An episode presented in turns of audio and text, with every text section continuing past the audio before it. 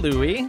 Oh my goodness, what do I see back there, Gavin? What is that right behind you in the corner of this screen? Yes, right there. Pile Uh, of uh, clothes?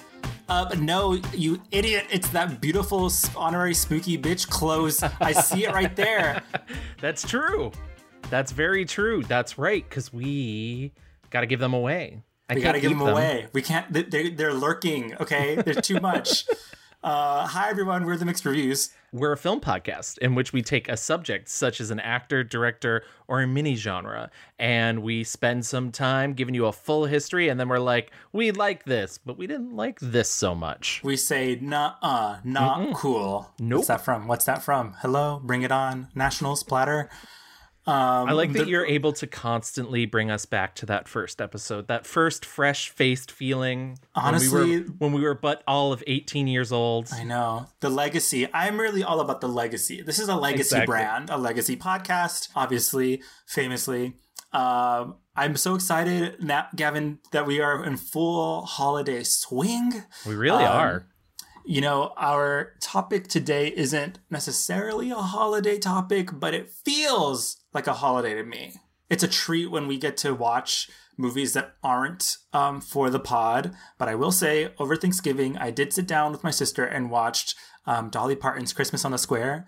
And that is certainly a movie. And um, it is crazy. And that's why I like the holidays because it's just crazy, crazy movies. You got Lesbian Family Stone, which is a very controversial topic on Twitter right now. It really is. But you know what? I don't care. I like crazy Christmas movies. Um, uh, so I'm excited to uh, dive into this episode because we're also talking about maybe a uh, a, a little wackier subject. Um, Absolutely. But before we get into that, we have some old business to take care Oh, of. it is old but very important. Mm-hmm. Distinguished, if you will. Just yes, correct. Uh, our last episode, we talked about Miss Mandy Moore, um, and we asked you guys to go online. Miss Mandy, if you're nasty. Yes, Miss Amandalyn Morley, um, if you're, I don't know, Canadian.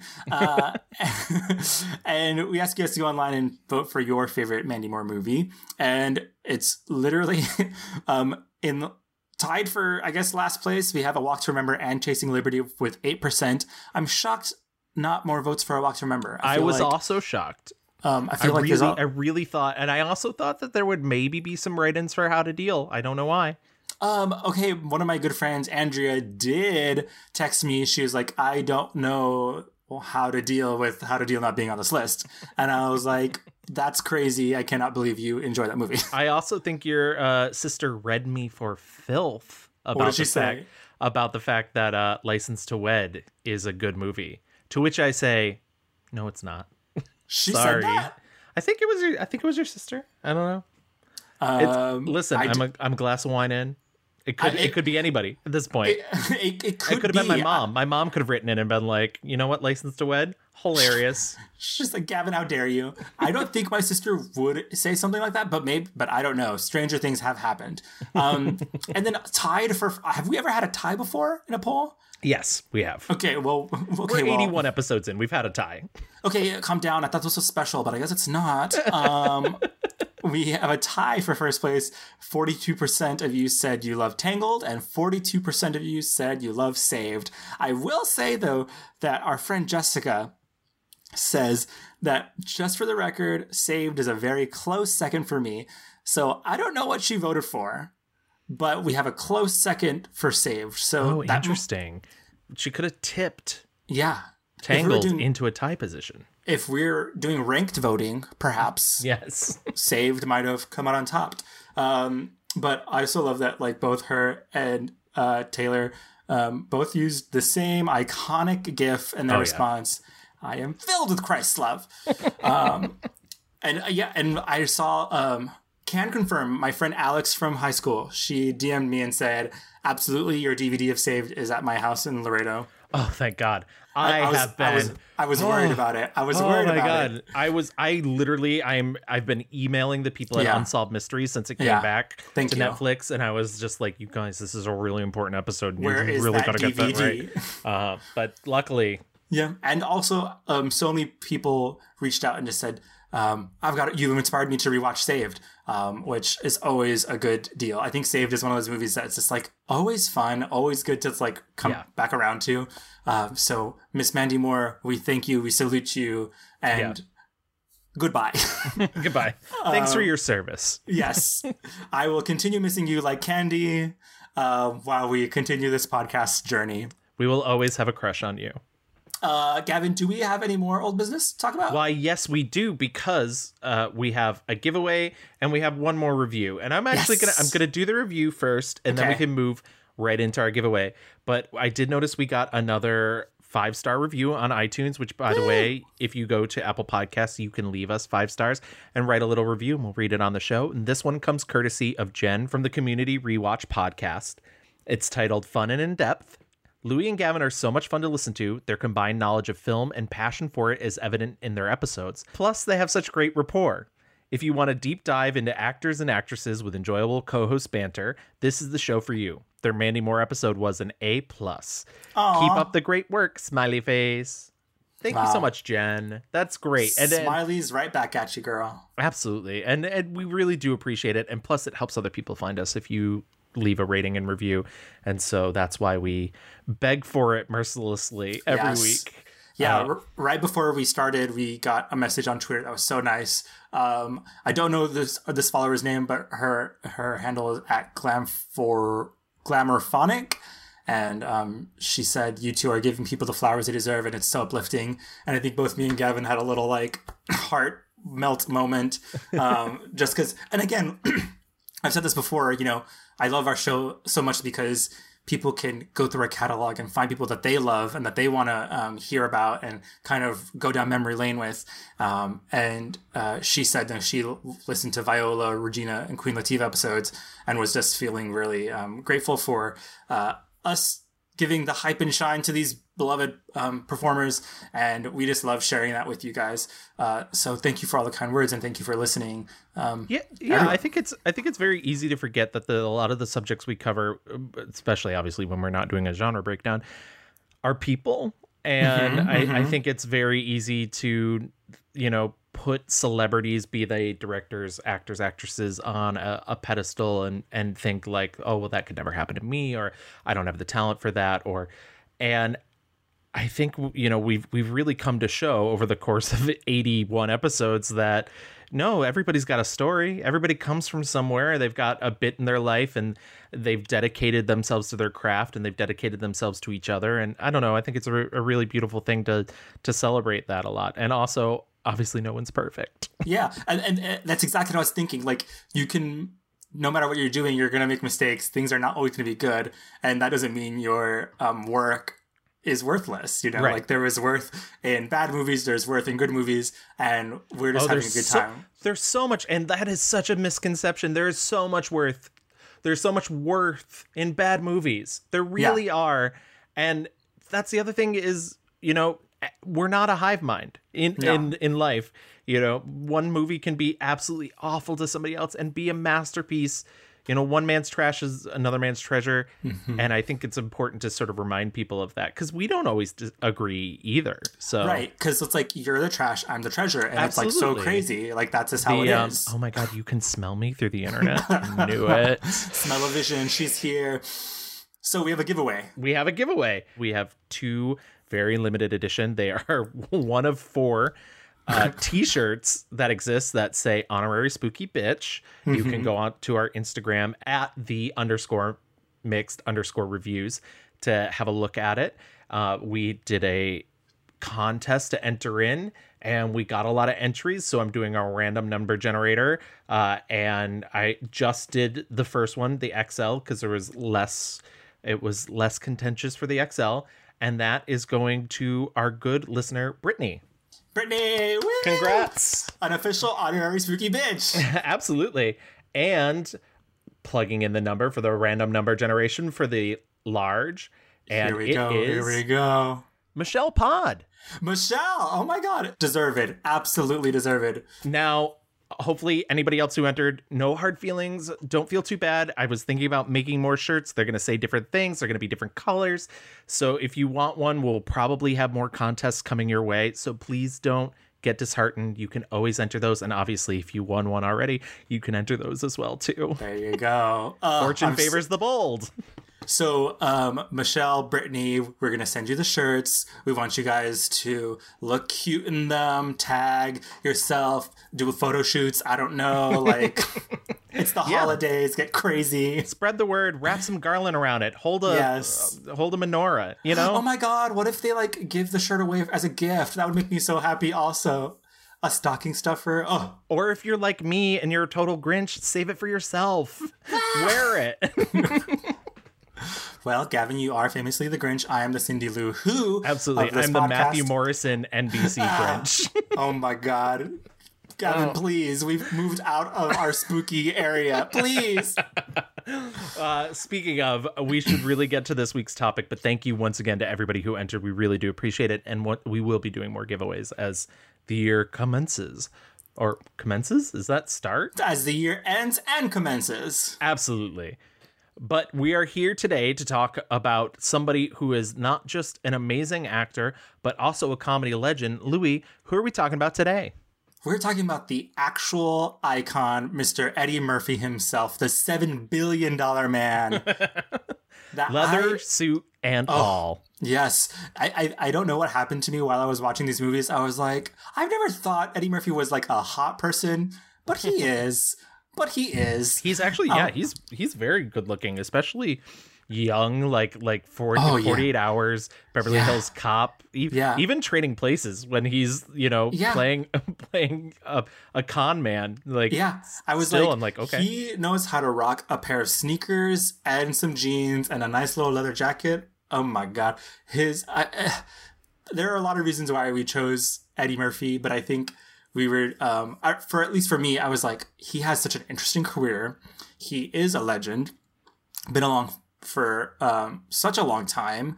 Um, you know, I think I have a lot of memories as a kid um, watching like Doctor Dolittle and The Nutty Professor, um, and then we have um, d- uh, we've seen him in previous episodes. You know, we saw him in Trading Places for our Jamie Lee Curtis. I think I saw uh, Beverly Hills Cop for the Buddy Cop episode. uh, and 48 hours as well. Yeah, yes, 48 Hours, Boomerang, Vampires in Brooklyn. Like, th- we've seen him a lot. My five star review for our Renaissance episode, Mulan.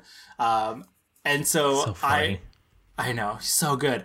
Um, and he's just one of those people that I think defines American Hollywood. You know, like he, I, so I've, I read this interview where, um, it was for IndieWire, and the interviewer was kind of like, you know, there might be a lot of uh, younger people who don't know your work, and and he can't even like finish his question because Eddie Murphy's like, no, fucking wrong. I I I, I do not accept the question. He was like, you think there's someone in the world that doesn't know who I am? He's like, my movies are playing all the time. He's like, you turn on HBO, Showtime, no matter what. It's like it's either Shrek, uh, Beverly Hills Cop. He's like. No, I don't accept. And that's one of the things I think is really funny about him because I think oftentimes a lot of people think that that aspect of Eddie Murphy is unbridled ego. And Mm-hmm. genuinely, I don't think it is. I think he's being honest. He Yeah. sort of mentioned that before him, he's mentioned it a couple times, before him, Hollywood really treated it as there can be one black actor at Yeah. one time. It's the Yeah. Sidney Poitiers, it's the Richard Pryor, and it's the Bill Cosbys. It can only be this one person. Mm-hmm. And then he came around and and he really helps usher in a new era. He starts the career of so many other black actors, Mm-hmm. including Halle Berry, which we talked about. You know, Cuba Gooding Jr., uh, Arsenio Hall. He helps Martin push Lawrence. these people. Yeah, Martin Lawrence. He pushes these people. Tommy Davidson. He pushes these people forward into the spotlight and spreads his spotlight out. Mm-hmm. And so, I don't know. I think. I think he's deserved to be able to say that to a reporter. And, and I- I also heard him in an interview say he's he doesn't actually believe he's ever been in a flop. I kind of see it from a different perspective than the way you guys may see it. See, because from in my view, I've never had a, a flop movie or a movie that didn't work. If I did the movie and they paid me lots and lots of money to do it, it's a fucking smash. you know, and a movie is only in the movie theaters for three months, so I can't go. Oh, that movie didn't work at the movie theater. It, then it's on. I see the movies that worked in the movie theaters. Right. I'll see Forty Eight Hours play, and Pluto Nash should play right afterwards, right, and nobody right. knows that. You nobody's saying nobody. You know, it's, they're just part of the lexicon. You know, so any movie that I was in that they paid me a lot of money for was a fucking smash. and, and, to be perfectly honest, we, we celebrate Pluto Nash at my house. We don't, we don't, have we don't have Christmas Day. We have Pluto Nash Day. Yeah, even his flops make or flops in air quotes like make money. Like even um, Norbit made a lot of money. You yeah. know, like there are movies that just are no, they're not movies. There are certain stars, and he is one of them. That no matter what, even if it gets ripped apart by reviewers, people are going to go see because he is just that magnetic of a star. Absolutely. So I think it's time for us to move into our rewind. Edward Reagan Murphy. Wow. was a born, Republican? was born April 3rd, 1961. That makes him 59 years old. He was born here in Brooklyn, New York City, where I am right now in the in Bushwick. He was born in Bushwick? Yeah. Amazing. Um, so let's find him. Let's look right. around. Um, I'm going over. his mother, Lillian, was a telephone operator, and his father, Charles Edward Murphy, was a transit police officer and an amateur actor and comedian. His father died in 69 when Murphy was only 8, and Murphy mm. later said, quote, "My mother and father broke up when I was 3 and he died when I was 8, so I have very dim memories. He was a victim of the Murphy charm. His, a woman stabbed my father. I never got all wow. the logistics. It was supposed to be one of those crimes of passion, if I can't have you, no one else will kind of deal." Wow. Yeah. That's uh intense and uh, maybe like the dark side of charming, or I guess you know. Yeah, and and I I mean, you're gonna hear about it. I mean, the, there is a Murphy charm. Oh uh, yeah, we're gonna tell you how many kids he has. So, oh honey.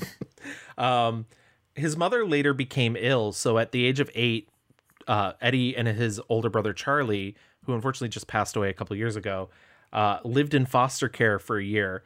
And he said that you know, foster care was sort of influential for him developing a sense of humor. Later, his him and his brother were raised in Roosevelt, New York, by his mother and stepfather Vernon Lynch, who is a foreman at an ice cream plant. He said he wasn't a class clown. In high school, like I graduated like most the most popular boy and all that shit. I was a cool dude, so I was always funny, but I was never a clown. I was like this dude on the side say some funny shit from the side. But the moment he realized he was funny actually comes when he was on the bus. And I might have been like like eight or nine. We were on the bus coming from uh, a McCarren Pool in Brooklyn. And everybody that got off the bus, I was kind of like doing like what, what they sound like, you know, and where they, where they were going. And everybody on the bus was kind of laughing. And it, they realized each time they got off the bus, I was going to be doing it about them. And it was kind of like, I realized the whole bus was laughing. That's the first time it was a group. And when I got off the bus, they clapped. Oh, wow. His first standing ovation? Yeah, and that's a that's a big deal for a kid, especially a kid who wants to be funny. So it's not until he's 15 that he really sort of realizes what he wants to do. And what he does is he puts on a Richard Pryor comedy album called That N Word's Crazy. That really that like put the germ in his head like, "Oh, I can do this. This is something I want to do. Like that changed everything for him. Richard Pryor is the ceiling of the art form. He's the you know the Mozart or whatever you know of comedy.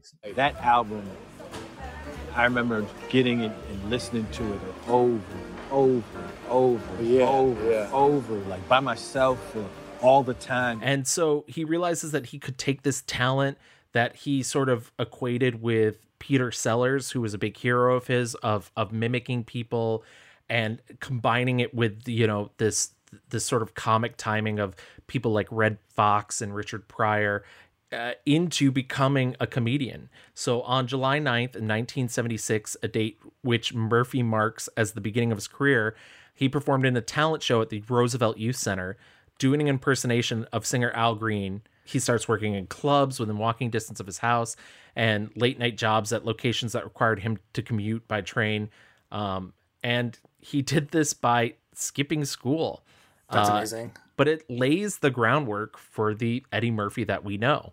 I just looked up Roosevelt. That's like out there, Barnaby. That's like Yeah. Long Island, I guess. Oh yeah. It's Beyond deep. Uh, deep. deep. You know, the early bit of his career was people found it a little divisive, especially since he was so young. And he used a lot of swearing. Uh, he used a lot of skewering of ethnic groups, uh, especially white people, which we deserve it. So, yes, Um, you guys do. but uh so he's making a name for himself he's doing stand up around he's rubbing certain people the wrong way and Yeah. and maybe not you know we're gonna get to that in a moment but he goes on uh in 1979 the f- original cast of snl leaves Right. and so they're it's, look- it's all of them, right? Like they yeah all leave. essentially yeah and so they're looking for replacement they're really starting the show from the ground up and he goes on and the story annoys every other actor he's ever met he goes on the only audition he's ever been on in his entire career. That's fucking wild. yeah. He auditions for snl there's two callbacks but he makes it to the show. And you have to understand the timeline on this. He just graduated high school.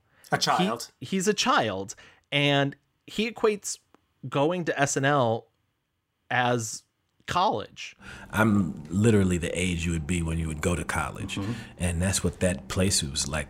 It was like going to you know school for what I wound up doing. That was like the Harvard, you know, for comic actors. Like so many people came out of it. So yeah, everything you learn everything there. And he's going to be on one of the biggest shows on one of the big three networks on television. And just doing lots of cocaine with strangers. I mean, Well, th- that's the thing. He's not. And that's uh-huh. what's interesting about Eddie Murphy. He doesn't do drugs. He doesn't drink. In fact, he tells a story where he goes to a club and John Belushi and Robin Williams are there and they offer him cocaine and he's like, no. And John Belushi thinks he's the biggest fucking square he's ever met after that. imagine telling Eddie Murphy that he's a square. Imagine that. Hmm.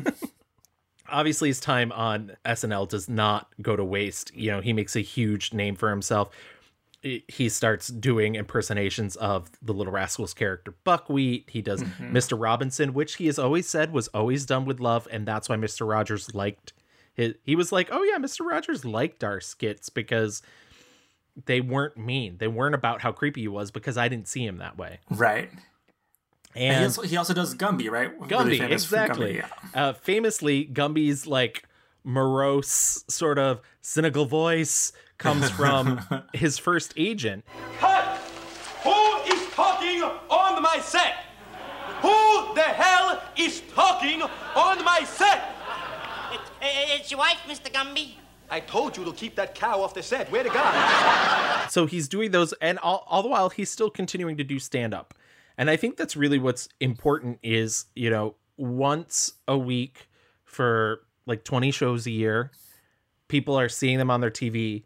But on top of that, he's going around, he's doing stand up in theaters, and he's really made a name for himself by making these multiple appearances. He's a young guy, you know, Yeah. he's got the energy to do it. Uh, and that brings us to, you know, his concert films that he makes during his time at SNL. His two big albums end up coming out. In 1982, there's Eddie Murphy Raw, which was Yeah. just called Eddie Murphy at the time. Um, in 83, Delirious is filmed in Washington, D.C. And because Delirious is so popular, Eddie Murphy Raw gets released as a thing later in 87. And it ends up having a wide theatrical release and grosses 50 million. Wow. And $50 million for a stand up special released like on the big screen. yeah, Wow. and I mean, what can we say about his comedy? I've already mentioned it's it's kind of crude. It's you I know, mean, kind of is It's- yeah, generous. generous, I, yeah. I tried watching, I don't know if it was Raw or Delirious. I think they're both on Netflix. Um, he looks very young, full of energy, but I couldn't get through it honestly, and not because I didn't think it was funny, but I just don't know. Like, you have to have the temperament to like want to sit through Yeah. a lot of like, and you know, he uses the word faggot without any Well, care, and we're gonna get, we're gonna, we're, we'll get to like, Yeah. Well, that's But- that's the thing is so Raw contains uh the album of Raw contains a track called Faggots and Delirious contains a track called Faggots Part 2. Um neither of these uh, performances are kind in any way shape or form. Straight up, faggots aren't allowed to look at my ass while I'm on stage. That's,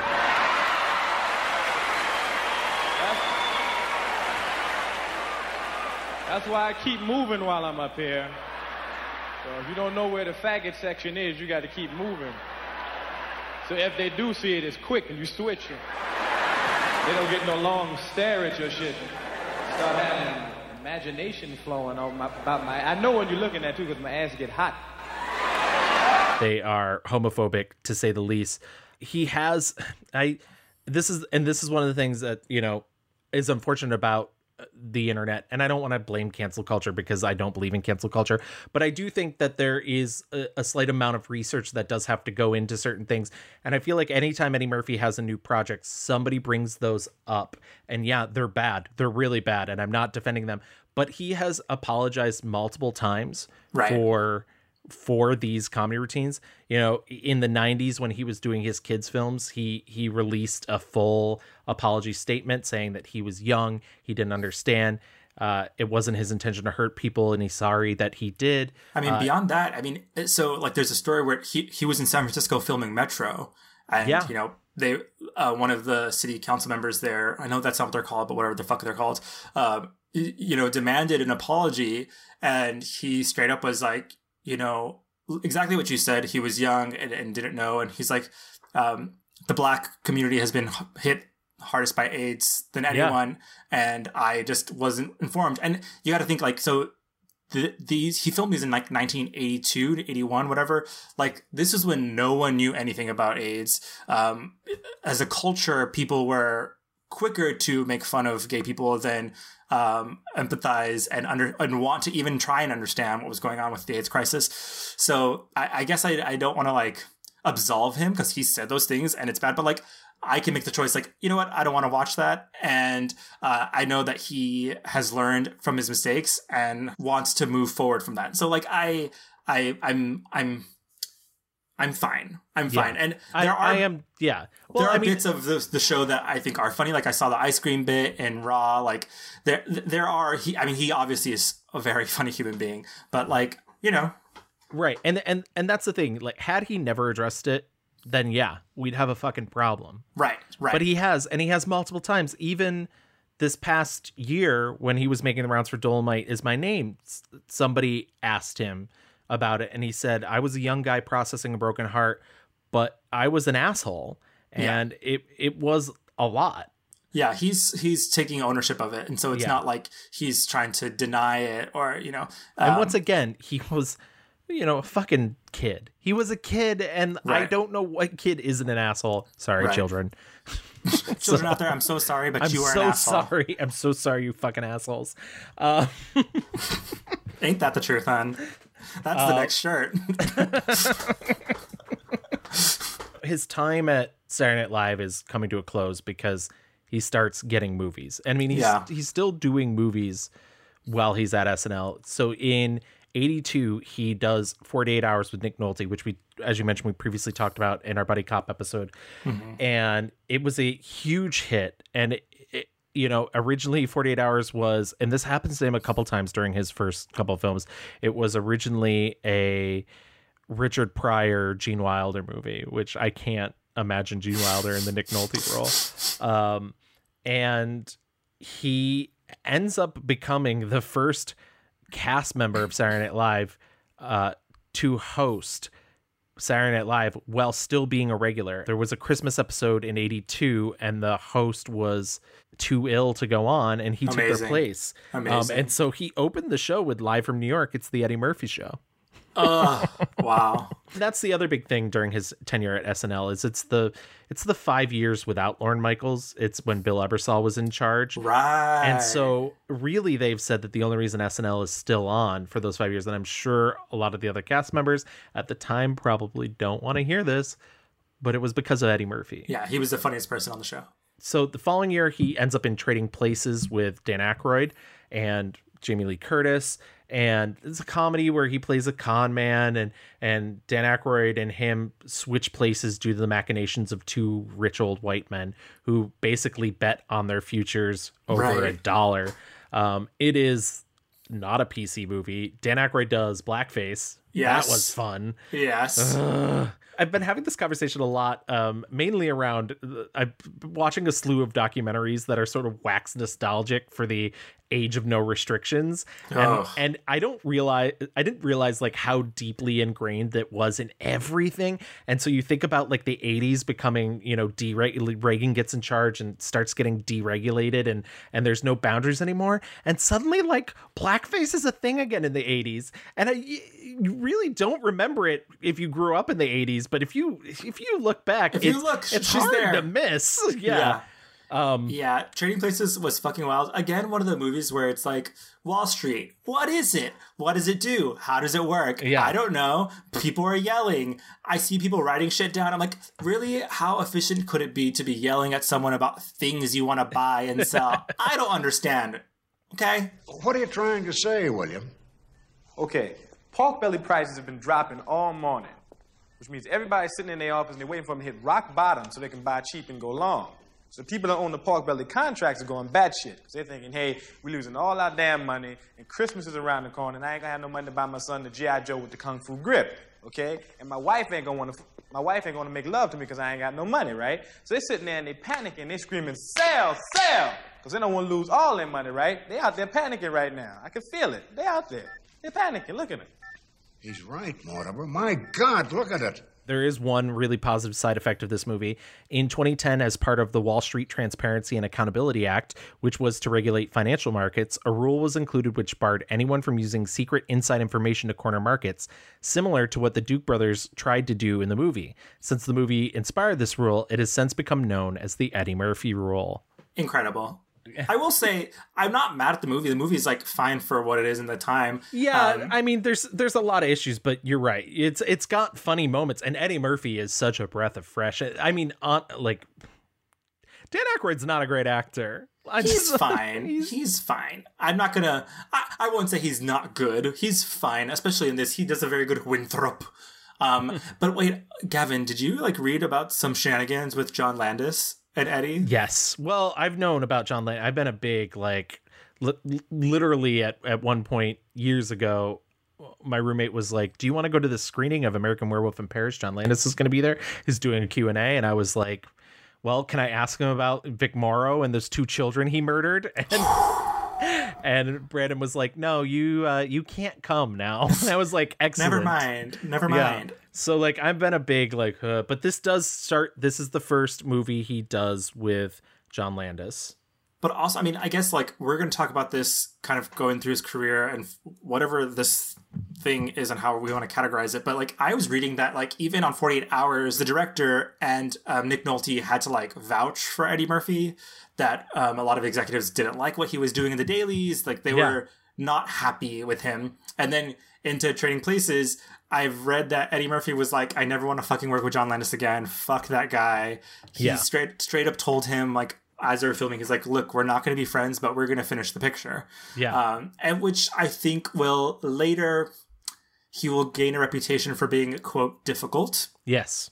Um, Which is like a huge. I, I mean, it's it's especially destructive when you label a black woman uh, difficult, but it is pretty devastating when you label a black man. Uh, yeah, yeah, for sure. and part of also the falling out with John Landis was John Landis. I don't want to give too much backstory on him, but while making the Twilight Zone movie, he did accidentally cause the death of Vic Morrow and two children who were decapitated by a helicopter blade.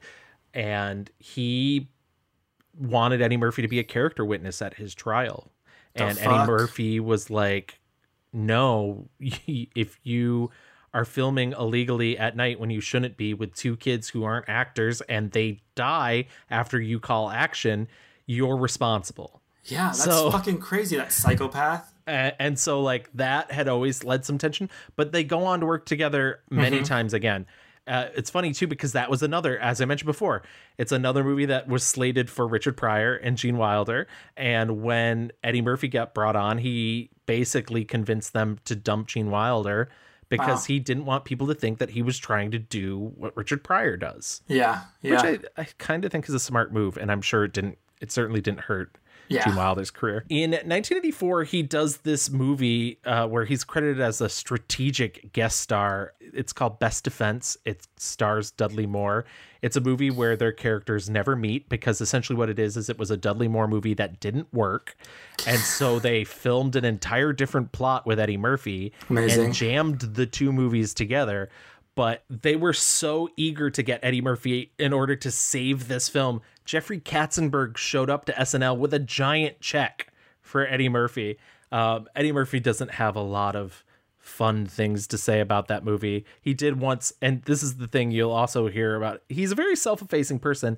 He refers to The Best Defense as the worst movie in the history of everything. Oh, okay. cool. And then 84 rolls around, and 84 is Murphy's first solo leading role. It's Beverly Hills Cop. Um, it ends up grossing a paltry 230 million at the U.S. Yeah. box office, Yeah. becoming Isn't it like the third highest grossing comedy of all time? Yeah, I think so. It's the highest grossing film of 1984, the highest grossing comedy of all time, and the highest grossing R rated film of all time as of May 2018.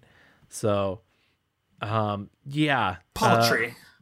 Uh, but again, I okay. So on our if uh, listeners, if you go to our Facebook, I posted an article that was written by the New York Times back in the day, uh, like in '84, talking about how this movie was made and how originally um, Sylvester Stallone was supposed to star in this movie. and there were no jokes. and, and he was like, hmm, I don't like laughing.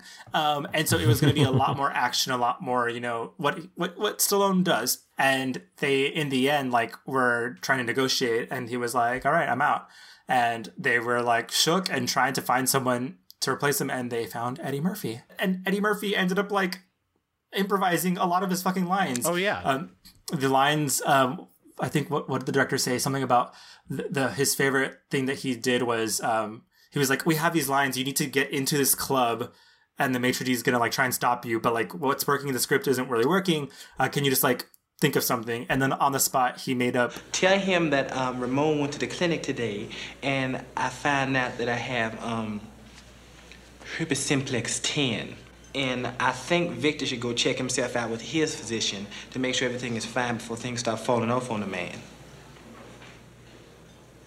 Uh, perhaps you better tell him that. You know, I think that would be best. what else can you really say about Beverly Hills Cop? It's so fucking funny. It Yeah. genuinely is, and it, it's like really a breath of fresh air for those types of movies, those actiony sort of. absolutely. And it's so funny because I feel like in the '90s he tries to distance himself from that and does some like serious cop movies. Yeah, yeah. Yeah, and it's just like, why you? There's a reason why we like this, though. yeah you're so good. He gets offered a role in star trek IV the voyage home. He ends up not taking it and the part's heavily rewritten as a love interest and given to catherine hicks. But he basically enters in with an exclusive paramount pictures contract at the time and the, the amount of money that he gets paid for that contract actually ends up rivaling star trek as like the most lucrative franchise that paramount had. So Holy he's shit. making the money that star trek is making Right. It's like Eddie Murphy's making all the money that Star Trek is making. Yeah. Same thing. Um, in 86, he does The Golden Child, which is a supernatural comedy, but it is essentially Beverly Hills Cop with um, Mysticism. mysticism, really sh- sh- shitty Asian representation. Very and, bad. Not good. Uh, uh, but I will say, as a little kid, that movie made me laugh hysterically. a lot of stop motion. A lot of the graphics team. Oh, working yeah. hard. Working uh, hard. The scene where he runs into the villain at the airport and he's like, Oh, my brother Noomsi. I should be punished. Everyone I have stolen from my brother, Numsi. Officer, it is your duty to take me in. Please, purge me. I am ashamed of myself. I should be arrested. I should be purged. I should be flogged. I don't deserve to walk amongst good, Let me clean have a word people. with him but for I a am a moment. swine. I am a wretch. I don't deserve to live like others. I... How long do you think you can keep up this miserable masquerade? Well, until I get arrested, or until you realize the rules of evidence in this country. In 87, he reprises his role as Axel Foley in the Tony Scott directed Beverly Hills Cop 2. It's actually from a story that he came up with himself. So he really t- plays his hand in developing the roles that he wants to see and, and, and the style that he wants to move in. Um, once again, that film only makes 300 million. Ugh. God, so unsuccessful. Um, and uh, because of the the sort of power and clout that he's amassed, he ends up directing his own film, Harlem Nights. It's the only film he's ever directed to this day. Comes in 1989. His brother Charlie Murphy co-writes the story with him.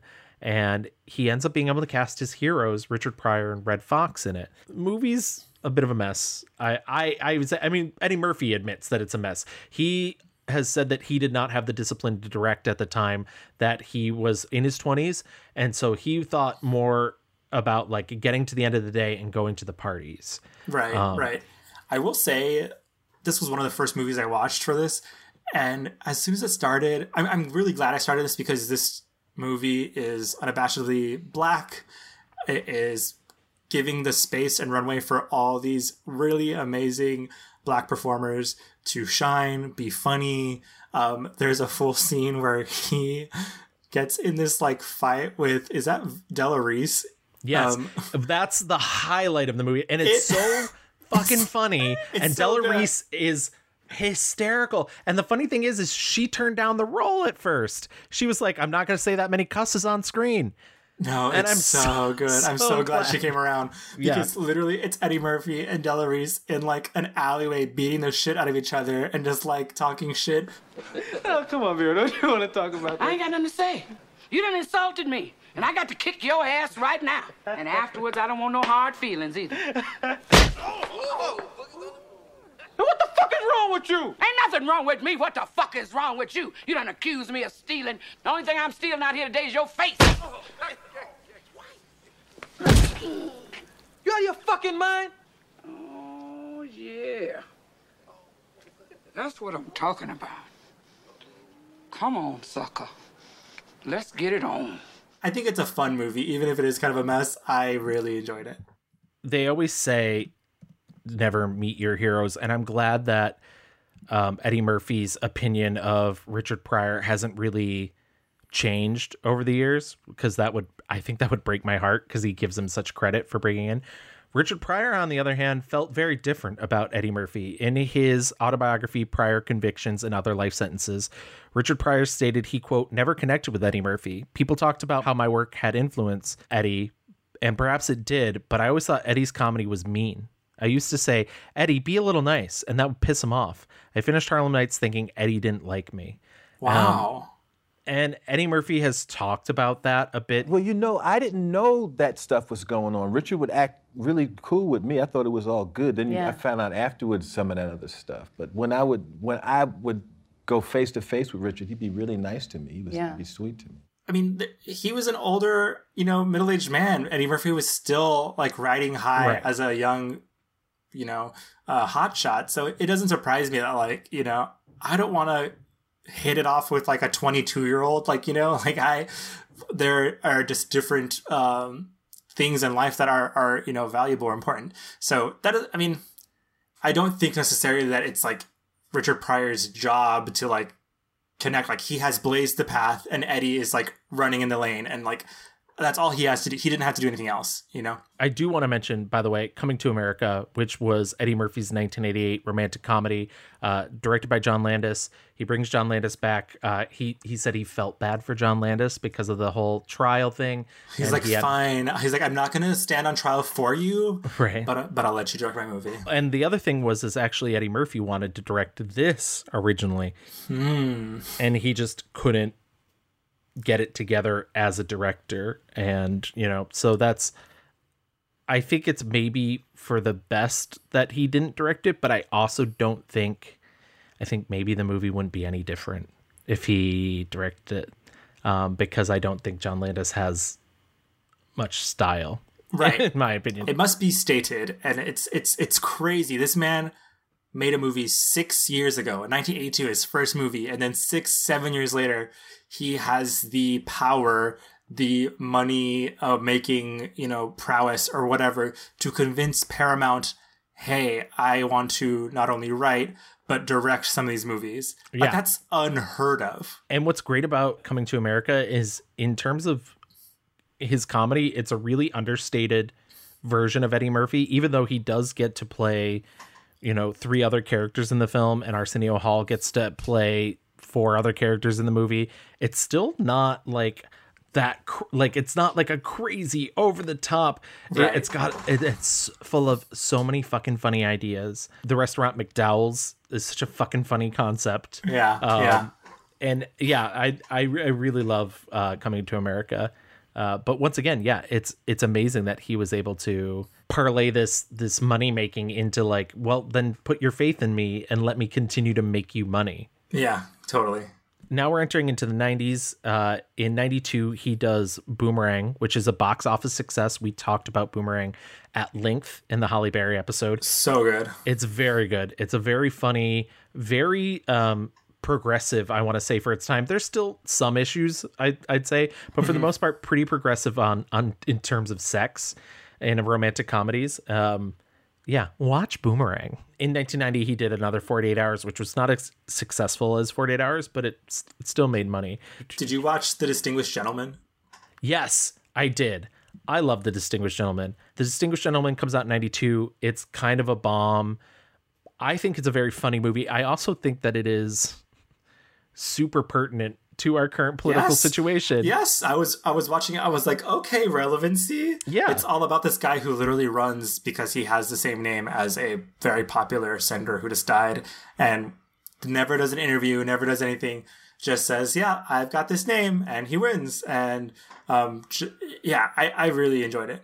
The scene where he's explained special interests and how Mm. special interests work, I have sent to people over the years just as an explainer about like how special interests in Washington worked. I'd like to do more money for you, but first I've got to get your positions on a few issues. Now, where are you on sugar price supports? Sugar price reports. Hmm? Where should I be, Terry? Shit, it makes no difference to me. If you're for 'em, I got money for you from my sugar producers in Louisiana and Hawaii. If you're against them, I got money for you from the candy manufacturers. Terry, tell me something. With all this money coming in from both sides, how could anything possibly ever get done? It doesn't. That's the genius of the system. and I just think it's so funny that like he would decide to to focus or do this Jonathan Lynn movie. By the way, Jonathan Lynn, who directed Clue, so like clearly this movie There you go. had a special place in my heart. You know, it's this kind of deeper movie that I think people were expecting. I think people were expecting sort of a laugh riot or Totally. But I feel like it's sort of more in the vein of Coming to America, where it's not crazy outlandish, though Coming to America does have many outlandish moments, and this movie is certainly more based in reality. His success sort of plateaus around this time period. He makes the third Beverly Hills Cop. It's a huge disaster. He hates it. Uh, Spike Lee criticizes him for not using his status to help other black actors, which we know is false because we've already told you that. And if you want to list, uh, like we said, you know, he gives Damon Wayans a big break in Beverly Hills Cop, Halle Berry and Martin Lawrence and Boomerang, Samuel. Jackson, Cuba Gooding Jr. and Coming to America, Dave Chappelle and the Nutty Professor, Chris Rock in Beverly Hills Cop 2. So like Yeah. it that's- doesn't really have a basis in fact, but Sorry, I- Spike, it doesn't track. yeah. Um, but uh, he also decides to sort of distance himself from the SNL brand. And Hmm. I mean, I'll be honest, he's I don't blame him. He really made his career himself post Yeah. SNL.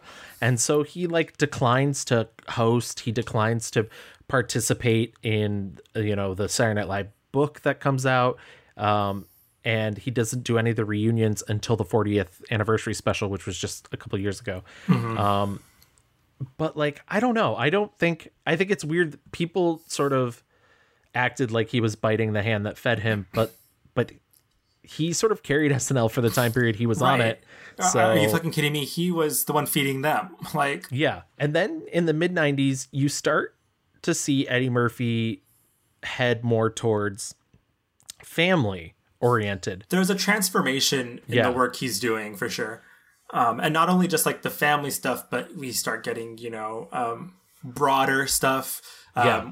Including in the family stuff, you get a lot of his voice acting that we're that he's very well known for now. Um, but I think in like the Nutty Professor in 1996 Yeah, is is it's sort of the mix in between because it is definitely like, for the most part, an adult comedy. Mhm. But handled in sort of a very silly, Right, Very family, fun, right. yeah.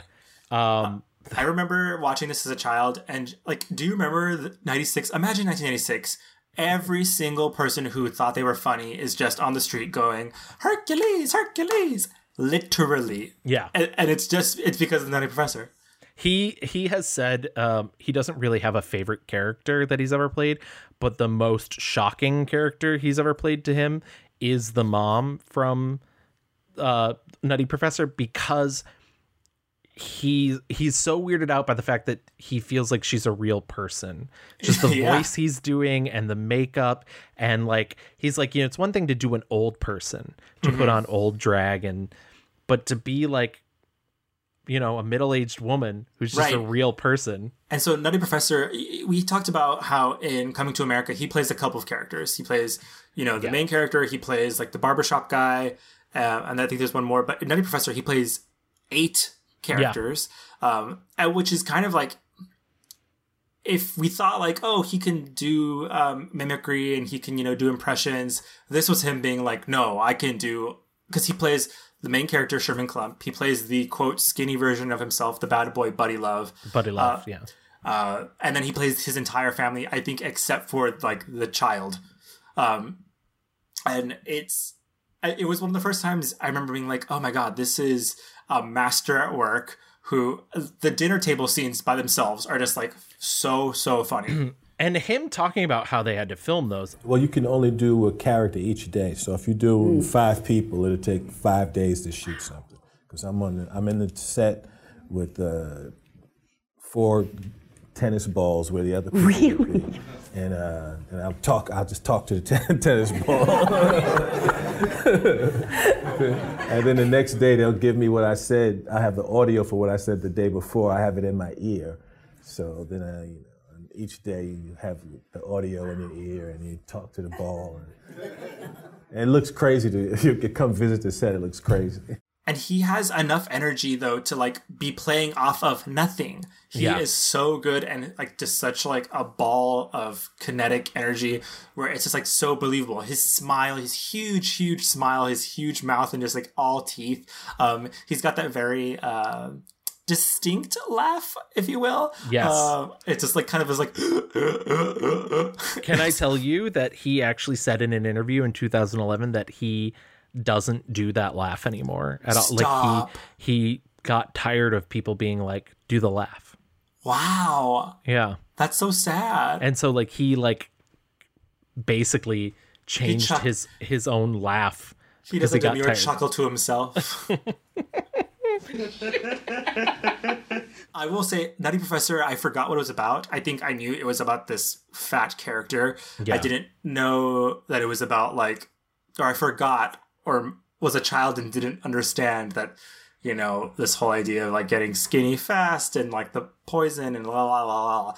Um, it's kind of bonkers, and uh, and and this movie wants to have it all. It's, Yes, it's one of those uh, well, that's that's the problem, and it, I, you know, I think there's nothing more apparent than very early on in the film, he goes to talk to the dean of the school that he's working at, and there's this joke about him not being able to fit into the chair, Right. and so you want like essentially what you're doing is you're telling the audience you should laugh at him because he's fat and then the Yep. dean says something like can i get you something coffee tea a rack of ribs and the movie is telling you, but you should think that asshole is bad Right, right. because he's making fun of him for being fat. And it's like you can't You have can't it both all. ways. And, and it's truly like, you know, the entire, I mean, I was trying to think like, I don't think the, this is a very tricky conversation, but I don't think the entire movie is fat jokes, but it No. is certainly a lot.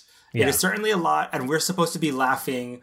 You know, there's montages of him working out, like you know, being on the trampoline, and like, and so that is supposed to be where, be where we, the audience, are supposed to find humor. But then, like the whiplash of, which by the way is bad and fucked up, but then the whiplash of him, you know, he's clearly a depressed man. Like this is Yeah. and and the music and everything is making us the audience say like we should feel bad for him. We need to like be empathetic and um you know people are judging like the scene where he's on the date with um Jada Pinkett Smith at the comedy club. Yeah, and- there's nothing more soul crushing than than Dave Chappelle playing the the like insult comedian Right. who just tears into him. Yeah. Yeah, that's a good one there. Oh, boy, you got more crack than Harlem. Look at that. Boy, so fat every time I turn around, it's his birthday. Okay, all right now. All right, that's it. You got me. Oh, no. No, I ain't got you yet. Should I get him? it's a very wildly like crazy fucking tonal movie, but uh, that that certainly wouldn't fly today. No. But it is very impressive. I don't love the movie. Um but I do love his performance and I I kind of agree with Chris Rock. Chris Rock says that you know that he should have won an Academy Award. I think he should have at least been nominated. I think that feat of playing all those characters and differentiating them and really like even the Richard Simmons type, you yes, know, over the top. Yes, Yeah. I, and that, that's what I was, that's what I was about to bring up. Like people said, like he should have been nominated for an award for this because it truly is like masterful work.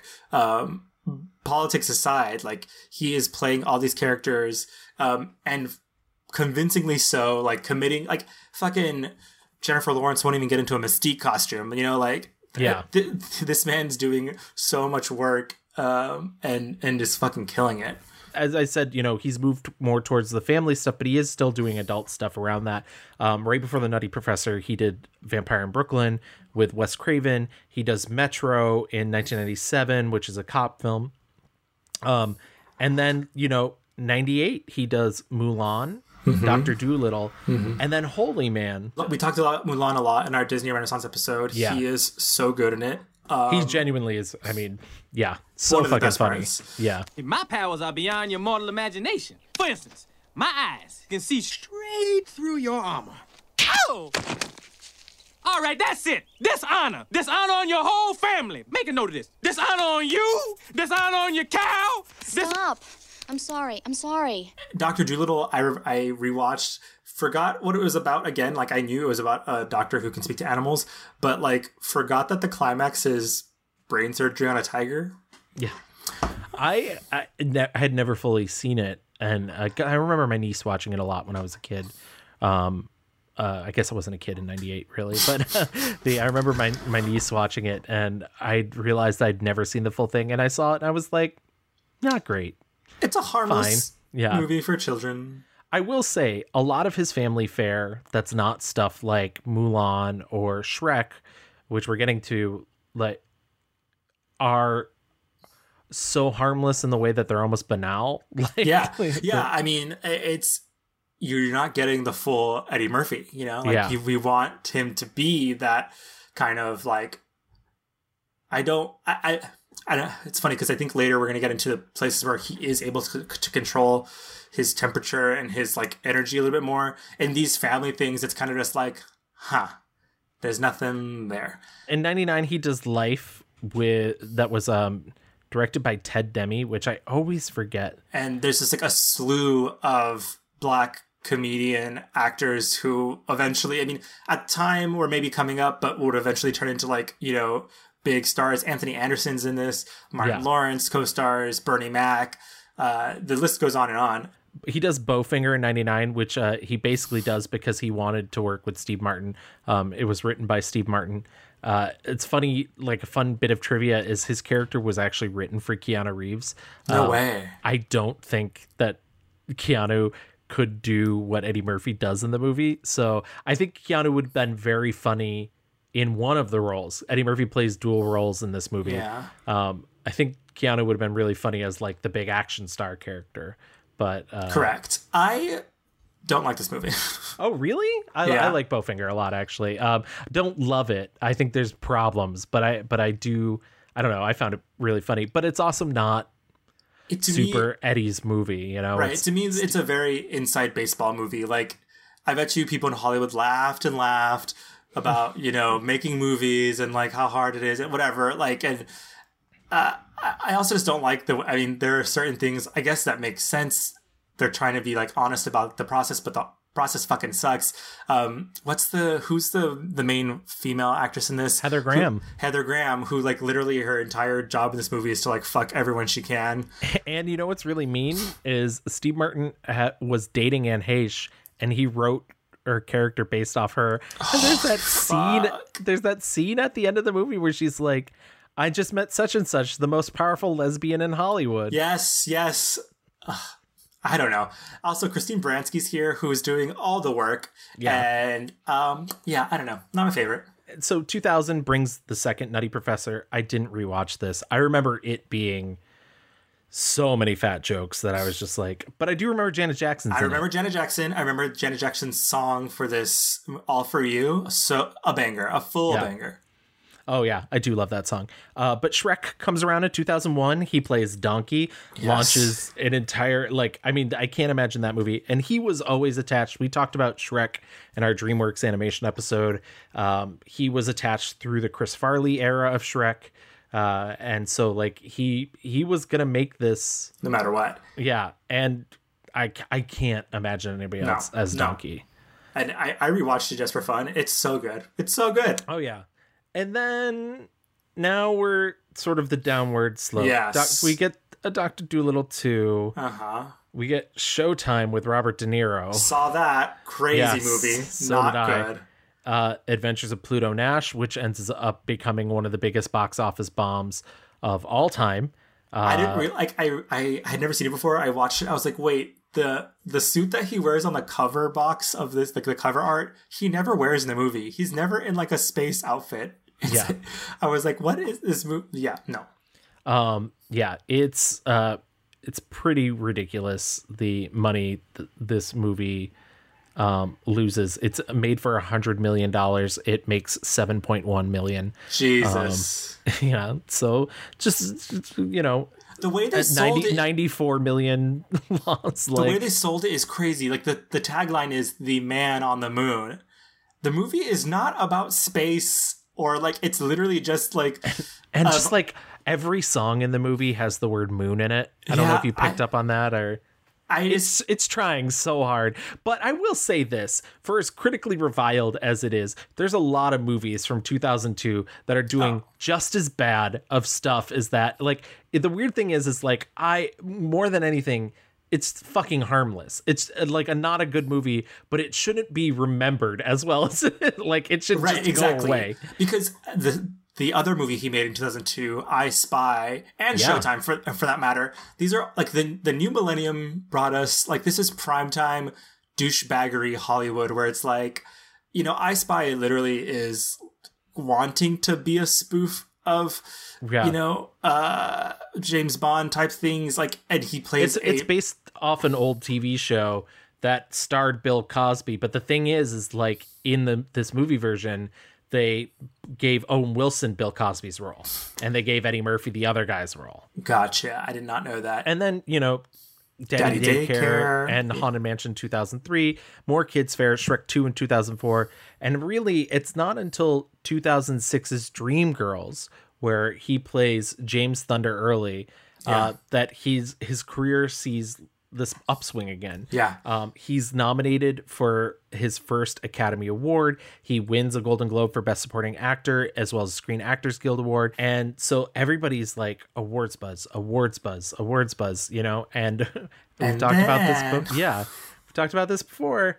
Um, it's a funny thing. Oh, sidebar. He wasn't supposed to even play that role. They came to him and they offered him Jamie Foxx's part, but he Oh, had right. seen Dreamgirls on Broadway, and he was like, "No, no, no."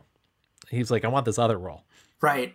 And I mean, we'll talk about Dreamgirls later, but there's I fucking love Dreamgirls. But um we'll get back to it. Uh, but yeah, so the 79th Academy Awards come and he loses. to Best Alan fucking Arkin. in Little Miss Sunshine, um, whose role is that he swears at a child. Yeah. Um, and this causes uh, a bit of a controversy because he leaves. Yeah, he doesn't stay for the rest of the um, Yeah. the ceremonies. and How do you feel about that? Because honestly, I don't care. I, you don't care that he left, or you don't care that he didn't win. I don't care that he left. I like I it's it's poor sportsmanship. I don't think there's any way to slice it. He's defended it over the years. He said, you know, like you know, that everybody was looking at him and whatnot. But like, but also like, I don't know. Yeah, no, I mean, first of all, he's Eddie Murphy. Who gives a fuck? Yeah. he like owns half the town. Um, I, I didn't know this. I mean, so the the story, the lore goes that Norbit, which came out during the Oscar campaigning season, Yes. um, was released, and it's. I mean, Norbit is not only a bad movie; it's, an offensive movie. Yeah, it's not Um, a movie. uh, I right. would argue it's not a film. And um, you know, and then I, w- I was reading how Thandie Newton, who is the one girl in that movie, talks about how he was like barely in it. Really, like she was Right. like all she was like he has the best stand-ins. All of my scenes were with stand-ins. He was always late to set. La la la X Y Z. And I was like, huh, that's something I did not know about Eddie Murphy. And then the more I And read she, it, uh, r- sorry, real quick too. He writes Norbit with his brother, nonetheless. Again, and she like lost a ton of like she looks emaciated in that movie. Yeah, she's because the, because the script was like literally said her character was thinner than any other woman alive. Jesus Christ, Yeah. Humor because she's next to the fat Rasputia. Lol. Yeah. Um, and and and so I kept reading about like you know, uh, when Dreamgirls comes out, there's a lot of like talk about him. He's going to win. He's going to win no matter what. He's going to win. Finally, like he's getting his flowers. He deserves it. Overlooked. Blah blah blah. X Y Z. But you know, a lot of those articles come along with. Um, finally going to win, even though he's like ruffled so many feathers in Hollywood, is difficult to work with. Um, you know, is late to set, is arguing with directors and executives and producers and XYZ. Um, and so I think like the combination of maybe sowing um, these poor relationships, I guess, with the town. Um, and the bad movie, I think, was enough ammunition for people to be like, you know what, we're not going to vote for him, um, which fucking sucks. Um, but like the reality is that everyone needs to fucking just swallow is that the Oscars aren't about the performance. Sorry, babe. Absolutely. Yeah, it's I don't know. It's really unfortunate because it does I think it does paint him as sort of like a poor sport and and sort of as a diva and as you mentioned, you know, he had this he had this pre-existing idea that he was difficult, but yeah, like I don't know. And he's still I've seen him I saw him in interviews for Dolemite is my name talking about how like he's he's like I'm going to win an Academy Award someday. Good for him. He's he's he's like I you know I have the I have a space for it on my shelf. It's Love gonna that. happen. Yeah, I love that. Um, so yeah, Norbit comes out in 2007, awful trash. But luckily, Shrek the Third also comes out in 2007, Mhm. so we don't have to worry about that. Um, in 2008, he does Meet Dave, and Imagine That in 2009.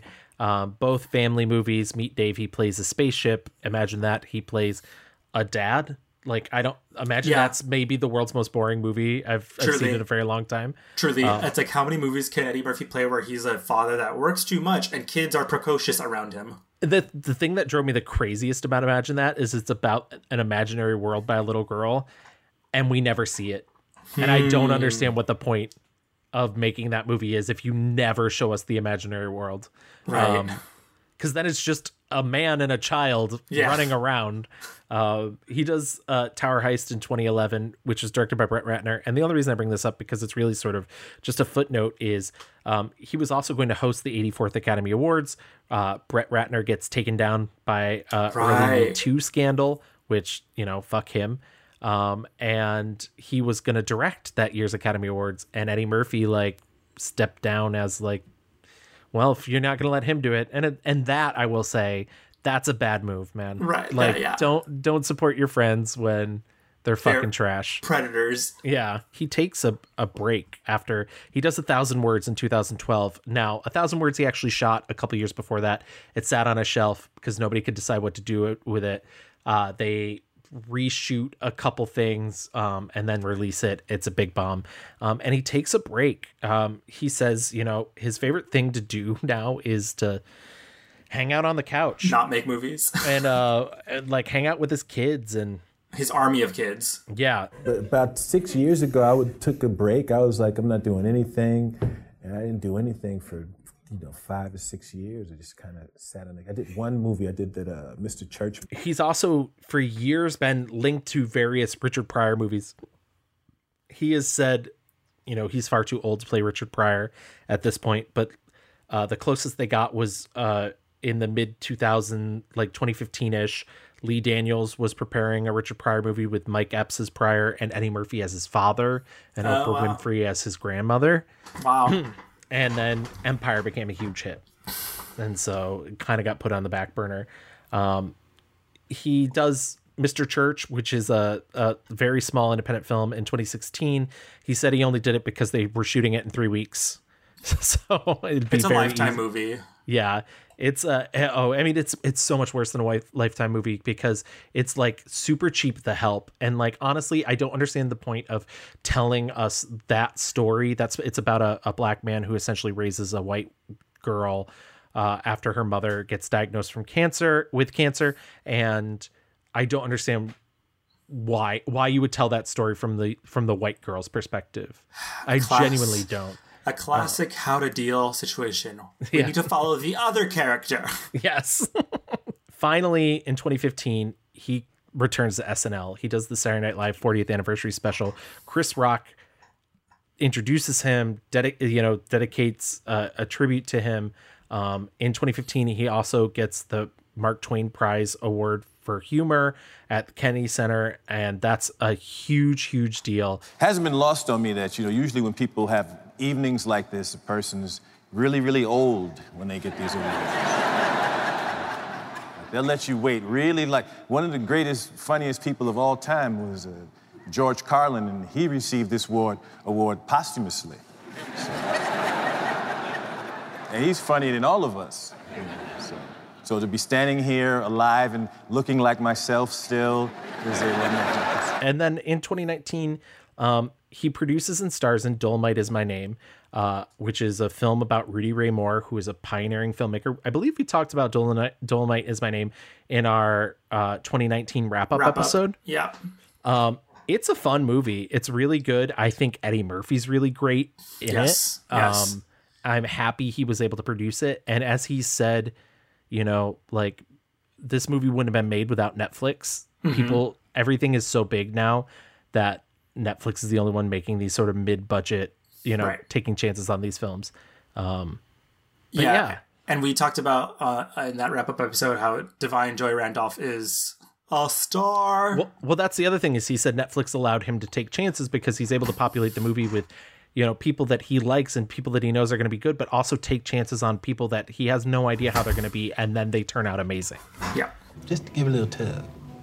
Just little. Don't tug too hard. Don't take the motherfucker off. Oh shit, that's a motherfucker. Ooh, that's right. It's all pretend. You put on a cape and turn into a fucking superhero. Leave the real you behind. Go on stage. Magic, huh? Before we move into the picks, I do want to talk a little bit both about his personal life and just mention that he is a singer. He has said singing is the actual joy of his life. If he, he said if he was to tour again, he would be telling jokes and then forcing the audience to listen to him sing in between. Listen, I would sit my ass through an Eddie Murphy cabaret and have the time of my fucking life. Imagine just like hearing stories, listen to him singing. He's such a musical performer. He's also such a good singer. He, I mean, he famously has um, "Party All the Time," right? Party all the time. There was that terrible meme going around a couple months ago where people were like, "Millennials explain or like Gen Z explain this to us," and it's just like, yeah, Eddie Murphy had an Eddie album. Murphy. It's like no, um, there's no explanation needed. Eddie Murphy's a brilliant singer. Yeah. um, he, it, which is I think part of like his vocal abilities of like imitating other people. Yeah. he he, he sings a little bit in movies here and there. Um, obviously in Dream- Dreamgirls he's singing, but like in other movies he has just these moments. He does a really good Michael Jackson impression. Um, He has said many times that um, many people do Michael Jackson, but no one else does Michael Jackson singing. There you go. Yeah, I, I believe it. Um, but yeah, it's- he he had two singles in the '80s, "Party All the Time" and "Put Your Mouth on Me." That's actually what I do most is music. I have a studio at my house and I record stuff and I, I write and I play a little bit and, and I've been doing it for years and years and years. That's what I do most. That's what I do for free. like you know, just what I. Yeah. That's what I do for for me. In terms of his family, he has ten children. Yes. His kids range anywhere from thirty to to two or around two ish.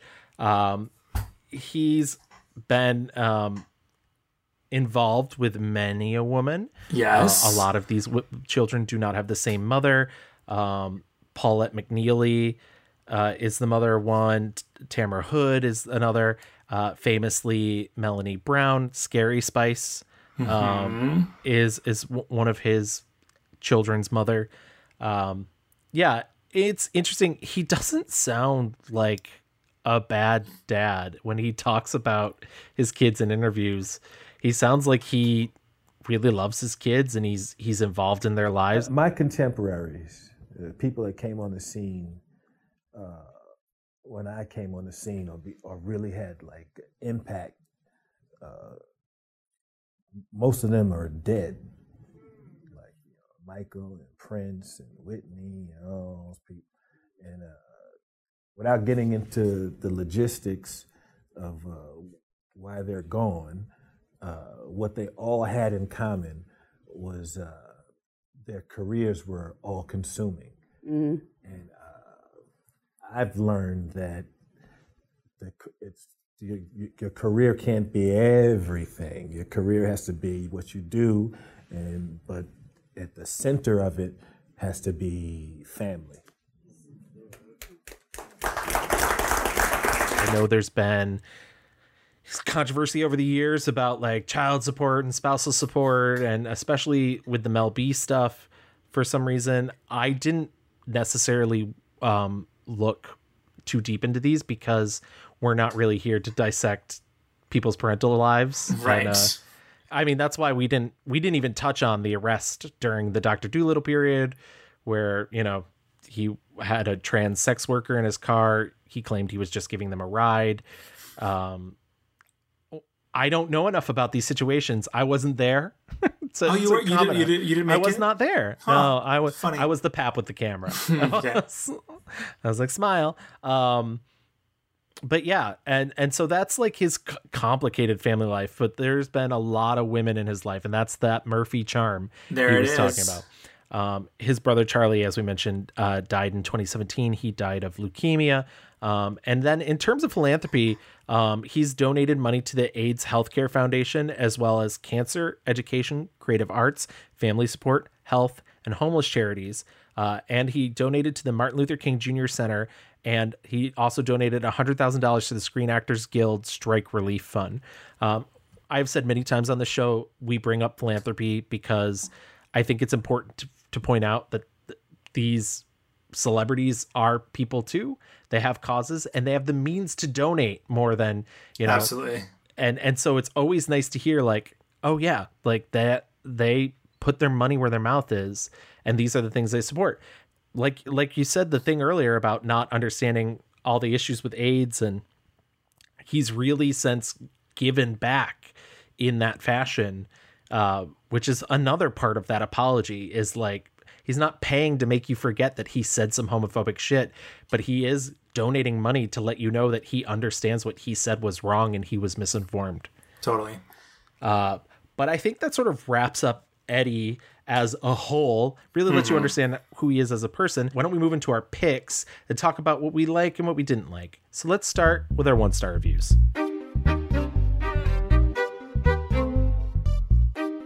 I don't know if there is a worse film than Norbit. Um, I I I'd never seen Norbit before. Me uh, either.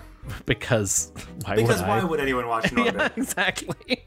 Um, Norbit is a is a movie uh, in which uh, he plays a character named Norbit, who's a, a nerdy guy, um, Norbert Albert Rice, um, who grows up in a Chinese restaurant slash orphanage, uh, called The Golden Wonton, owned by Mr. Wong, who is also, Also- played by Eddie Murphy. Yes. In a extreme yellow face, very racist performance. Yes. Um, he ends up falling in love with a girl named Kate. Um, they pretend to marry each other. Uh, but five years later, uh, Kate's adopted and taken away. Five years later, on a playground, uh, an overweight child named Rasputia Latimore defends him and's like, "I'm your girlfriend," and then they stay together for the rest of their life. And Kate comes back in when he's in his middle aged, and he realizes he's in love with her, and he can't get away from Respucia.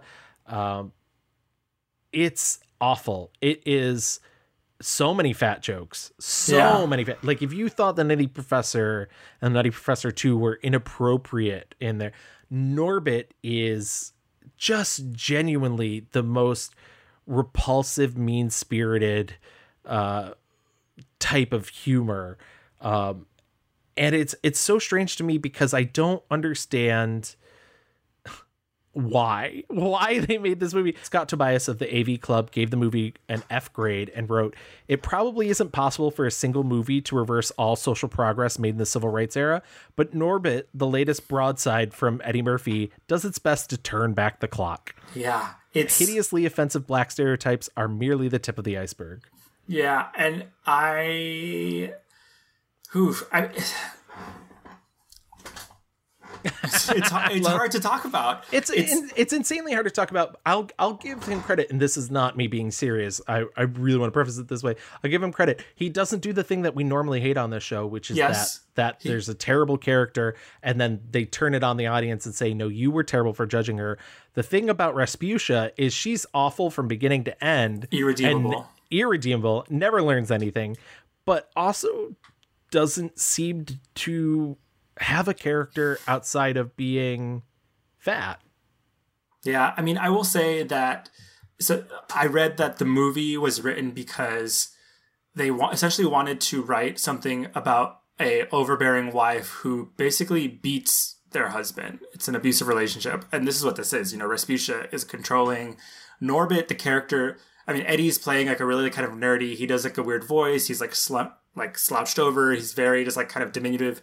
Um, whereas Rasputia is overbearing, dominating, doesn't take shit. What I thought was interesting, like you could make this movie and just without any of the fat jokes, and it still like to me works as a narrative. Like this is a, a woman who's like bossy in charge. I know wi- like women who like I, I think he, I think Rasputia is funny without any of like having to see her like and all the fat jokes at the water park. You know, like Yeah. literally her going into a pool and all the water flowing out like there you could make this movie someone who is um, not being as mean about it can make this movie about a woman who is mean and not have to like make all the jokes about her being fat like Right. it's it's it's so uncomfortable to watch It's super uncomfortable. It's frustrating, especially as an overweight person. It is never fun to see that reflected back at you, especially when it's so mean spirited. But also, it's I I feel like the movie attempts to excuse itself by being so cartoony that Yeah. it, it like literally tries to be like a live like there's like speed up fun romps Yes, and like yes. um and but I I still just don't understand the impulse to make it. But on the reverse on the reverse side of that, and as you mentioned, the whole the whole thing about um Thandie Newton saying that you know he was he wasn't there. Part of that is makeup. He spent so much time in makeup. Academy Award nominated makeup, by the way. so take that But also, like I do, I almost feel like he he didn't. He was just like whatever. It'll make it'll make money. And right the other side of that is it did. Like It that's the sad part. It was made for sixty million dollars. It made one hundred and fifty nine point three million dollars. So And I think that's why, like, when anyone tries to tell him about his bad movies or how he's had a comeback, he's like, fuck you. I've been making movies for 40 years. Yeah. Everyone's seen my movies. Like, all of my movies make money. Um, you know, and, and like I said at the beginning, he's like, his movies have generated $7 billion of revenue worldwide. So it's hard to, like, shit on him for a lot of things. But uh, Norbit is uh, certainly a, a, a one where it, it's uh, there is no apologizing for that movie. Like holy shit! Damn it, no, but how many times I got to tell you when you drive my car, don't adjust my seat? I haven't touched your seat. Then why's it up so damn far? It looks like it's back as far as it goes, Rasputia. No, you move that I can tell, because look, when I inhale, my titty make the horn honk. Listen. Do you have a different one star review though? I do actually. Oh, Um, shocking. I know because I Norbit is very bad, and I agree. But I will say that Eddie Murphy is doing Eddie Murphy. He's Yeah. putting on a character, making voices. Um, you know, I, and so like the thing is bad, but he is very good at doing this bad thing. Is what I'm trying to say. My one star review actually goes to uh, what year is this? 2016's Mr. Church. it's Um, bad. not only do I think the movie is bad, I think I have never seen Eddie Murphy this bad in a movie. Um, I and what's funny, I saw like reviews that were like who gave the movie bad reviews, but said that he was really good in it. I was like, where? He's like, so not only do you get a very lukewarm Eddie Murphy turned all the way down, he's not like it's not a comedy. It's very much like you know the plot is a woman is dying and the father of her ch- her child who has a wife sh- he has given Mr. Church Eddie Murphy's character an undisclosed amount of money to take care of her until she dies uh and so he like shows up every day and cooks and like is basically like a yes sir type person and what I hate about this movie is like you just don't know anything about him. Even Right. like a big part of the movie is how he is impenetrable, and this girl who the child she grows up around him, she tries to ask him about his life, and he's like, "No, it's my life. I get to do whatever I want, whatever."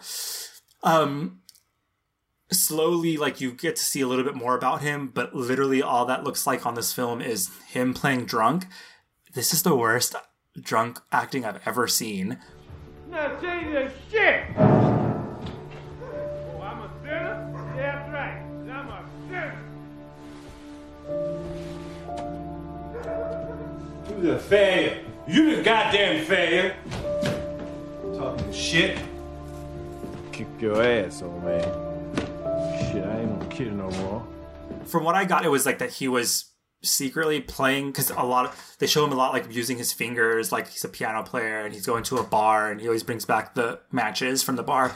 And so I just thought, oh, he's a drunk. Like, okay, so he's a drunk and that's his secret life, and he's a drunk musician. It's him coming home and just like kind of talking to himself and like stumbling around. I was like, this is very bad. He's it, you could see all of the acting on him and because the movie has sapped all the charm out of eddie murphy there's literally nothing there. I don't know what performance he's giving but it was very much like high school play theater class type shit. Um and and beyond that like it's just a very disrespectful like offensive thing like about this it's based on a fucking true story about this man who took care of this woman and she wrote a book about him and it's And it, like and it feels like she still learned nothing about him. yeah, yeah. Truly, at the very, I, I was like, I don't know anything about this man, and then, spoiler, he passes away at the end.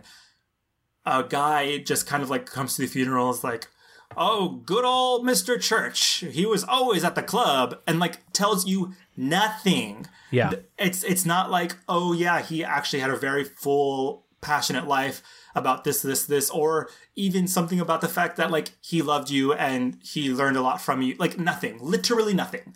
This movie is a whole big nothing burger that is dressed with the most bland fucking performances I've ever seen, and I couldn't believe it because and, and it felt even extra sad because I was like, this feels like him reaching back and trying to scramble back to his perhaps Oscar moment in Dreamgirls, and it's just sad.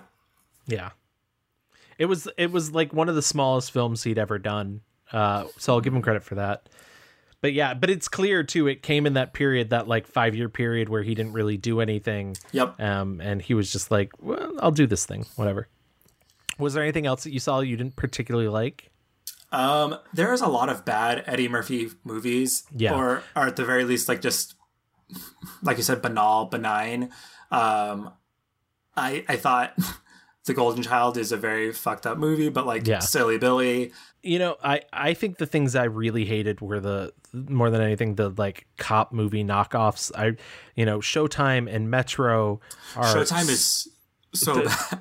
they're hard to get through, and it's funny because there's things like there's things that I think people think are bigger bombs like Adventures of Pluto Nash or Meet Dave, but honestly, I would rather watch him do something that's like a weird big swing. Right. That Oh, that might be a disaster, but at least somewhat still engaging than watch him do paint by numbers. Yeah. uh, Cop drama. even like a, a thousand words to me, I was like, "What is this Yeah. movie?" Like, Yeah. again, just like the most generic, like Yeah.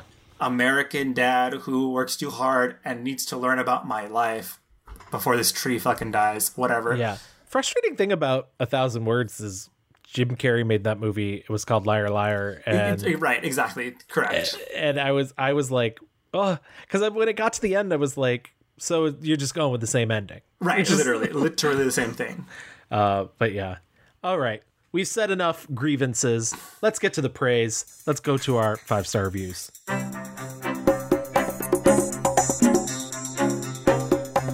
Hit me, Gavin. Okay, so my five star review, I think, is you know one of his crowning achievements as a comedian. Even though he's not necessarily doing the crazy sort of over top thing that you think of, it's 1988's Coming to America. Mm-hmm. I fucking love Coming to America. Mhm. I rewatched it for this just to make sure that I that I loved it, and genuinely, it's so fucking funny.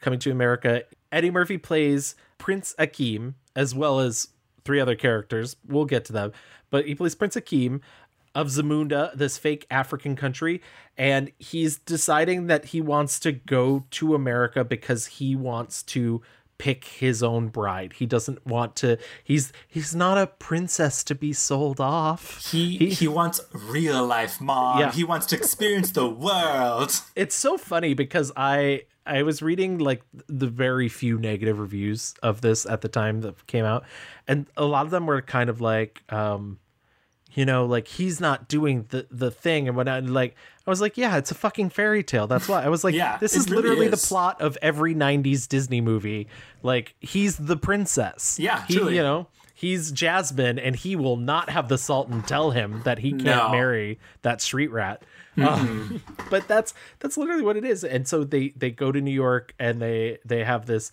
it's new york in the 80s and they have this It's very him in like- Arsenio Hall, right? yeah uh, who is his like right hand man slash trainer slash best friend.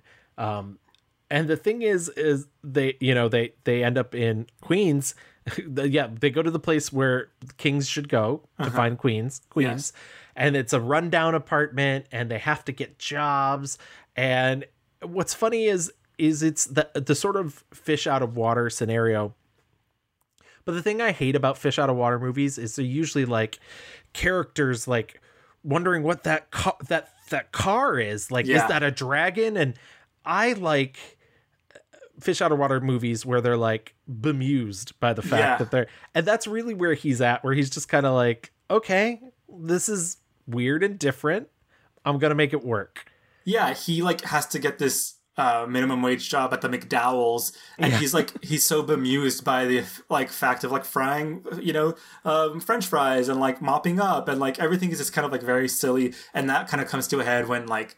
Isn't there um, a burglar or whatever that comes to McDowell's and like he kind of is just like okay I'm about to jump into action and like they take down this like villain um, and it's just very casual you know like that's just like right, oh yeah whatever. exactly. He ends up falling in love with the daughter of Cleo McDowell, who owns McDowell. Lisa is her name, and he decides he wants to marry her above all.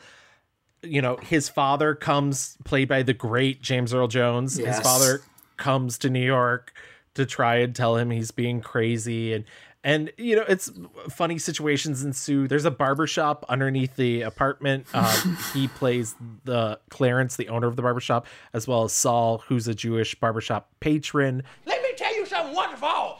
Rocky Marciano was good, but compared to Joe Louis, Rocky Marciano ain't shit. He beat Joe Louis's ass. That's right, he did whoop Joe Louis' ass. Joe Louis was 75 years old when he fought. I don't know how old he was, but he got his ass whooped. Joe Louis always lied about his age. He lied about his age all the time. One time, Frank Sinatra comes out here and sat down in this chair. And I said, Frank, you hang out with Joe Louis. Just between me and you, how old is Joe Louis? You know what Frank told me? He said, hey, Joe Louis 137 years old. 137 years old. Oh man, you ain't never meet no Frank Sinatra. Fuck you! Fuck you and fuck you! Who's next?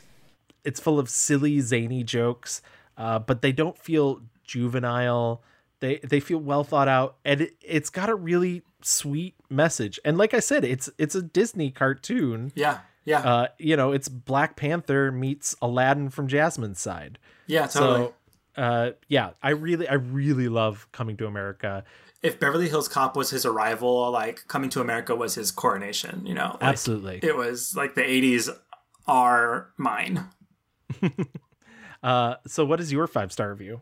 Well, it will be no surprise to anyone that my five star review is 2006's Dreamgirls. They'll make you happy. They will. Yeah, yeah, yeah. um, I drove with my best friends in high school and one of their moms to San Antonio to watch this movie when it came out because it did not come out in my hometown uh, when it was first released. And we just, oh, this movie, like, it was, first of all, it was a full packed house. Um, a majority black audience who were just clapping after every number um this in awe of the spectacle of this movie it's a long movie but also like i can sit and watch jennifer hudson beyonce and eddie murphy and anika noni rose just belt their fucking faces off um if you don't know, Dreamgirls is a, a based on a, um, a musical that uh, is about it's it's kind of like a knockoff of the Supremes, the story of the Supremes, um, where the perhaps less talented singer gets put front and center to be uh, the star. That would be Beyonce. Um, where the bigger girl Jennifer Hudson is put behind, even though she has the most powerful voice. Um, they uh, don't win a contest, but are discovered at this contest to sing backup to uh, Eddie Murphy's character, James Thunder Early. And so they play background for him for a little while. Um, and sooner than later, you know, they fall in with an, a manager played by Jamie Foxx who is really just like ruthless in trying to push um, his black musicians into the mainstream white arena. He is not satisfied with just selling to the black market and and um, he's going to do whatever it takes to break into the white market even if it's step into the bad side. That's a wink for a song. Um, and which means like polishing down these black acts into more palatable musicians especially uh, Eddie's role uh, or his character uh, James Thunder Early uh, into less of a crazy wild um, little Richard character and more into kind of like a croony um, I don't know basic dude. It's drama drama drama girl group drama. Uh, I'm telling you I'm not going. Uh, and yeah it's just a barrel of fun um, incredible performances and and Eddie Murphy specifically is just kind of a revelation. He gets to do every single thing that he is good at in this movie. He's wild, he's funny, he's subdued, he's sad, he sings, he dances. Um, his best number, I think, is the one that we get introduced to him. Um, fake your way to the top and it's essentially you know the girls just meet him and he's like okay, like we're we're going on tonight, and they're like, well, you can teach us a song, Mister. And he starts on the piano really slow. He's crooning at them, gorgeous voice, and then it picks up. The camera turns around, and they're just dancing, dancing, dancing, just having the time of their lives. He also falls in love with one of the the Dreamettes, the Dreams, played by Anika Noni Rose. Um, and they have their storyline about you know he's married um, they're in love. He never leaves his wife, um, and then he has you know a troubled future and um, tragic ending. But uh, yeah, this movie in that role, it, I was just like, who else could have done this? Who else? it's Uh, true because he has the range. Yeah, He- you he- know he literally. he, he can bring you know the charm to it, Mhm. the the the pipes, uh, as well as the comedy and Yes. the darkness. Yeah, yeah. There is later in in the movie when he's you know hasn't had a hit record is really looking to you know I, I, I told my sister when we, watched this again, I was like, if this was a Star is Born, he is the Bradley Cooper, and the Dreamettes are the Lady Gaga. You know, their stars rising, his is like crashing.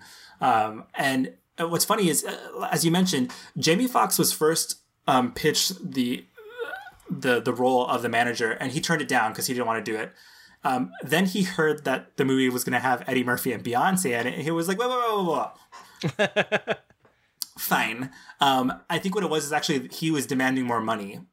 Um, but when he heard that Eddie Murphy and Beyonce were in the movie, he said, okay, fine, I'll take the less, like, um, the lower paycheck. Um, and I, I, yeah, I think everyone in this movie is just so good. What's funny, a little bit of trivia: Jamie Foxx's um, right hand man in this movie um, is played uh, James Early, Thunder, Thunder Early on Broadway as an understudy before, and so uh, you get this. I mean, Loretta Devine is also in this movie, who was the original uh, Laurel. So there's a lot of like Broadway love in this movie. I just, you know, we were sitting there, me and Derek and my sister, just like watching Eddie Murphy just like pull faces. He's also in this movie. You get Danny Glover as his old manager. I, I was just like, man, seeing a scene of Danny Glover, Eddie Murphy, and Jamie Foxx together, kind of like shooting the shit. I was like, you just don't get like all these icons in a room together and not make magic. It ain't working, Marty. That feint used to kill him. He used to slam in the eye. Slam in the house, baby. But now you got everybody doing it. You got Otis, JB, everybody doing my shit.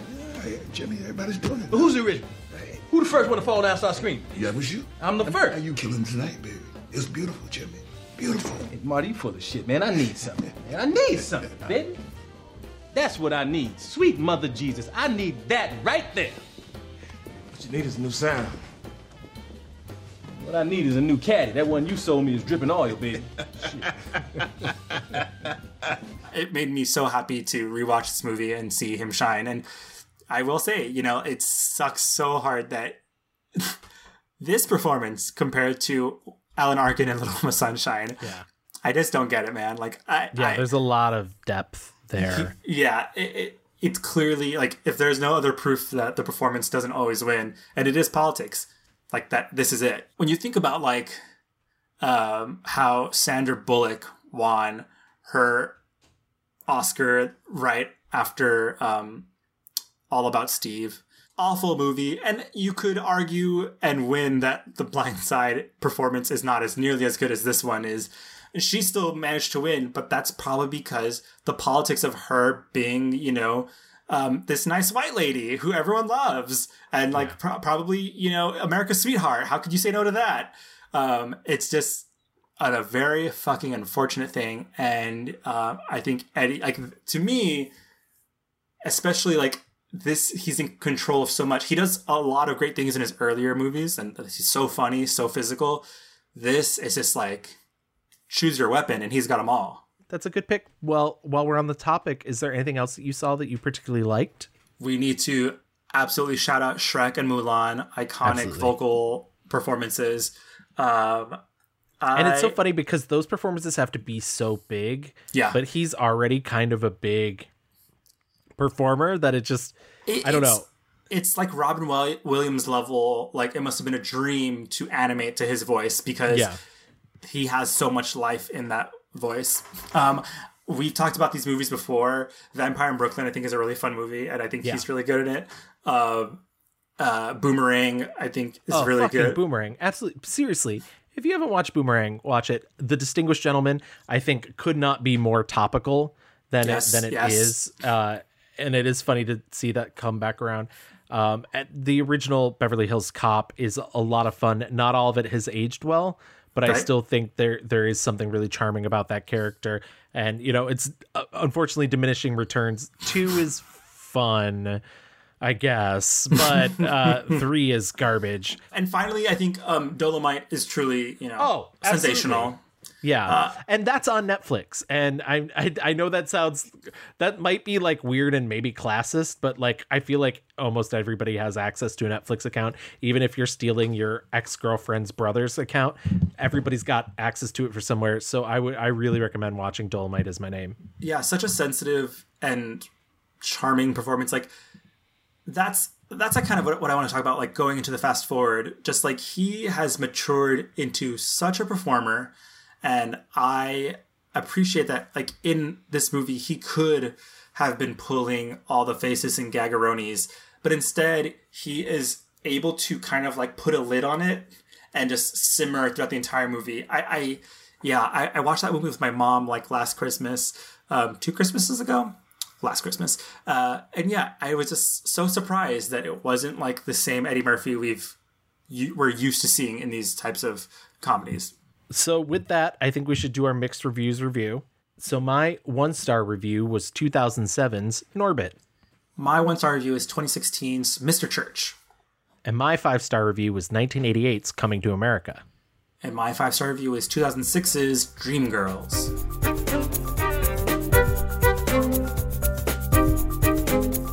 Okay, so we're in our fast forward now. So, one of the reasons for doing Eddie Murphy in the first place was Coming to America 2 was supposed to be coming out early December. and Guess then what? Amazon decided to put it out in March. So, Yeah. we are It's left coming to America, Tokyo Yes. Drift. so we are left unfortunately without a new Eddie Murphy movie really to uh, tell you to go watch but it is coming. It's I'm excited for it. Uh he you know I I found an interview with him where he just finished shooting it. Um he was saying you know working with everybody again was was a big laugh and and they just had a really good time. And he was able actually to put one of his daughters in the film Wow. um, playing one of his daughters. And he said you know like sitting at the read through with james earl jones and having james earl jones saying like "Uh, i'm not going to say that i'm not going to say that uh, was was a lot of fun for him and i'm very excited for coming to america uh, and hopefully it, it carries that same energy Yeah. that the first one has uh, also uh, announced because he has this working relationship with Netflix and he hasn't been able to get it off the ground for a very long time. Beverly Hills Cop 4, which Netflix is going to distribute. Uh, that'll be interesting. Yeah. I'll believe it when I see it.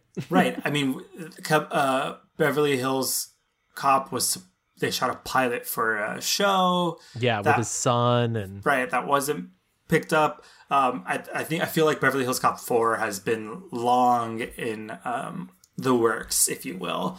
Um, I also read, I don't know where I read this, but that early in his career or sometime in his career, Paramount bought the rights to Fences, hoping to do a vehicle for him with Fences. That obviously never got made. It did later would get made by um, Denzel Washington. Can you imagine an Eddie Murphy in Fences? I don't know. I mean, I mean, um, do we want Eddie Murphy in Fences? who would, who would play Viola's role? Would it just be Eddie Murphy also? Yes, it would be Eddie.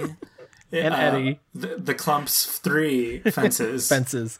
I yeah, I don't know. I think fences is perfect the way it is. Uh, so it's it's that it'd be interesting to see. Right. It's that thing though that like, you know, I was reading up on the Dreamgirls buzz of him getting an Oscar and overdue and how he had resisted, you know, the Adam Sandler, Robin Williams of it all, going dramatic, Jim Carrey, these types of performers who, you know, would do those curveballs to get their shine, to get their accolades, blah blah blah. Um, and honestly, I think Eddie doesn't have to like unless there's something that is really gonna like give him a platform to succeed and show what he's good at. Like when he came back and he finally hosted SNL again uh, uh, last year, um, around the time of Dolemite, and it's he won a fucking Emmy for that. You know, it's he is good at what he does, and I think it's kind of silly for us to be like, well, if you're good at this, go do a dramatic role to win an Oscar. Like. No, just fucking like I don't need that. I, I I want you to succeed at what you're good at doing. Um, Yeah. and he's very good at what he does. And the truth, the truth of it is, he should have fucking won an Oscar for like hand over hand, like many times for what he does. Um, so there. Have that. you heard the? So there was a rumor going around for a while, and I I don't know if it's actually happening. Um, there was a script written by Josh Gad. Oh God. Yeah. Um, that was that's set to be the sequel to the movie Twins, starring Danny DeVito and Arnold Schwarzenegger. I'm familiar. Called Triplets. Hate it. Where Eddie Murphy plays the long lost third To brother. Danny Danny DeVito, DeVito and, and Arnold Schwarzenegger. Arnold Schwarzenegger. They're a triplet. I I think I don't know. What the I, fuck is Josh Gad smoking? Is my question. I I just I don't know if we need that energy in the world. No. No, I, no, no, I think Eddie, you know, coming to America, great. Beverly Hills Cop 4, fine. But like triplets, No. You don't need it. I've I've read that he has been working on you know stand up material. I think Netflix Yes. was ready for him to have a new special. which which I think he's hesitant about because he said over and over and over in every interview I've watched that if he's to go back to stand up, he needs to start in the small clubs. That's the only Yeah. way you can do it. It needs to be small. He can't start out doing Madison Square Garden, even though he knows he can sell it out. He needs to try out material. Yeah, and he he has said, you know, one of the reasons he backed away from uh stand up was you he with his level of fame, he couldn't try out material anymore. Right. You know, he'd be going to clubs trying to work out something, and then he'd read in the paper, you know, like Eddie Murphy joked about this and he joked about that, and he's like, I don't Yeah. know, that's I'm working. Yeah, you need to- I'm working through it. Right. Yeah. That sucks. Um, So, but I would I would love if he went back to stand up. I think that would be really interesting. And uh, yeah, and I, I also think now, like in this this arena, he, I, I don't think he has any interest in doing this, but I would kill for him to just have like an Instagram show where he literally just like talks shit with friends and like tells stories because I think he's one really good at that and I essentially I want him to have a show. I don't think he would put up with any of the bullshit to actually make the show. Yeah. So like the easiest thing I was like, okay, put a computer in front of him and have him zoom with a friend.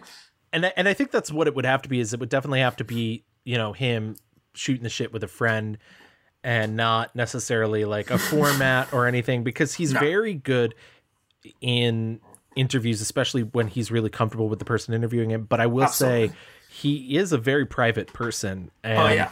for for having as many children as he has and as many partners as he's had over the years, uh, he's kept it close to the chest Yep. and and done a good job with it. Um, and so I think I think he does sort of regard that. On the flip side of that, you're right though. He's had it. You know, he's told stories where, you know, he did Beverly Hills Cop and 48 Hours, and Marlon Brando fucking invited him to lunch just to like shoot the shit. Or like he went to a club with Sammy Davis Jr. and Sammy Davis Jr. told him, you know, Satan is just as powerful as God. And like Jesus he Christ. has all these funny fucking stories that he, you know, said at the time. He's like, I was a 20 year old. I was wearing leather suits all the time. I thought I was the hottest shit in the world. He's like, now I look back and I'm like, what is my life? Uh huh. Yeah, he has a treasure trove of stories to tell, um, and I think I, I, I think a lot of people would. Be I think we're ready to hear him. him.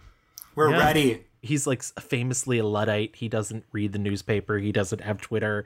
He doesn't, you know, so he, as well as avoiding being part of the gossip, he's removed himself from the gossip. Yeah, he's And- like, I don't own a computer. I'm a technological dumbass. Yeah. Which good for him. I guess if you know, that's a way to survive. I'll tell you that. it certainly is. Trust me, I have my issues with social media, so I get it. Uh, but You've been banned everywhere.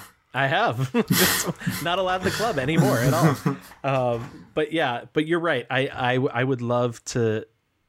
I would love to see more stand up from him. I would love if it was just stories. I Yeah. would, you know, but he has had a career and he's not done. He's only 59. Like I Yeah. said, uh, I, I, that's I just, young.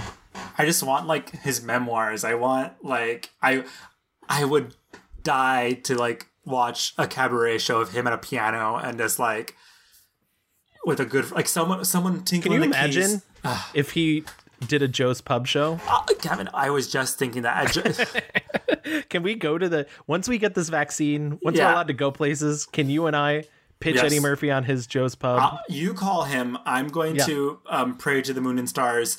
And uh, Eddie yeah, don't email him. He won't get it. No, he won't get it. Um, yeah, Eddie Murphy at Joe's Pub. Oh, an intimate cabaret. Sign me the fuck up. Absolutely. But I think that wraps up Eddie Murphy. You know that this is a clever man. This is someone who is a survivor.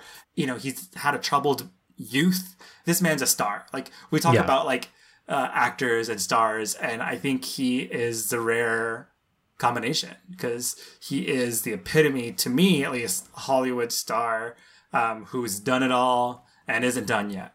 Yeah, absolutely. That brings us to the conclusion of the episode. If you liked what you heard, you can find us online at Twitter at, at the mixed reviews. If you didn't like us online, then goodbye. End meeting. uh, you were also on Facebook. Just type in the mixed reviews. You can email us at reviewsmixed at gmail.com. Drop us a note. Tell us what you want to hear. Tell us what you like. Yeah, we're also on Instagram at the underscore mixed underscore reviews. Slide into our DMs, why won't ya? Ooh, absolutely. And I said that I sounded so fake. Oh yeah, Mm. totally do that. Yeah, It was very Alexis. Mm, yeah, love that. yeah. Uh, also, if you could kindly wander over to Apple Podcasts and leave us a five star review and write us a little love note, we will read it on the show.